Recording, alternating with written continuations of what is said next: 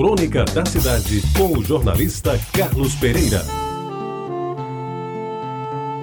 Amigos ouvintes da Rádio Bajara, uma das coisas que mais me orgulhava no meu tempo de estudante, quando eu consegui passar no exame de admissão ao ginásio no Liceu Paraibano, no começo dos anos 50 do século passado, era a farda do colégio. Aquilo parecia mais uma vestimenta militar. Tal era o seu garbo, de caque bege, a túnica que se vestia sob a camisa branca era emoldurada por botões e somente a alfaiataria do velho italiano Damasio Pinheiro, Grise, a fazia perfeita. A camisaria expressa que à época funcionava na rua Mário Coutinho se encarregava de confeccionar as camisas de tricoline branco, normalmente comprado no armazém Guarani, de seu Zé Carlos, pai de Martinho Campos, que atendia pessoalmente os seus clientes ali na Praça Aristides Lobo. Pois bem, amigos ouvintes, na primeira série do ginásio, quinta turma, depois do desgastante exame de admissão, os dias iniciais de aula foram de nunca esquecer. Estudar latim com o velho professor Juvenal, francês com o mestre Celestin Marius Malzac, matemática com Dona Daura Santiago Rangel, geografia com Hermano de Oliveira Lima,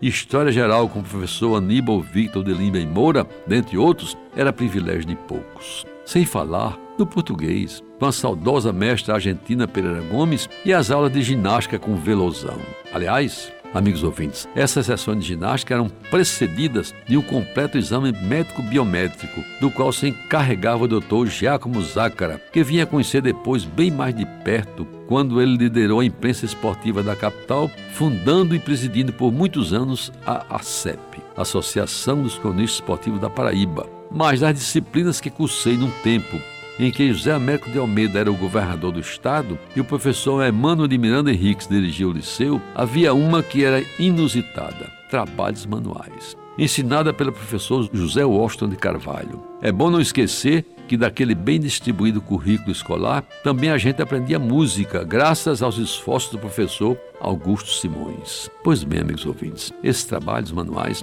eram desenvolvidos numa sala especial, em que havia pranchetas novinhas, e o professor Washington nos ensinava como lidar com arco e serra e produzir boas peças, tirando-as da madeira, geralmente tábuas de compensado fino, que eram disponibilizadas pelo colégio quando os pais não podiam comprar. Assim como Dona Dulce Ramalho e Olívio Pinto, brilhantes professores de desenho, nos ensinaram a buscar os pontos de fuga, os pontos de vista e a passar para o papel os potes e jarros que eram colocados sobre os seus birões, o professor José Austin de Carvalho se encarregou de nos transmitir a lição de que não somente do português, francês e latim podia viver aquele que no futuro não tivesse a sorte de entrar numa faculdade, fazer um curso superior, receber o famoso canudo de papel para se tornar doutor e ganhar a vida com anel no dedo. Hoje, 70 anos depois, alegra-me relembrar as aulas de trabalhos manuais do professor José Washington, que são mais uma página do livro que ainda não escrevi,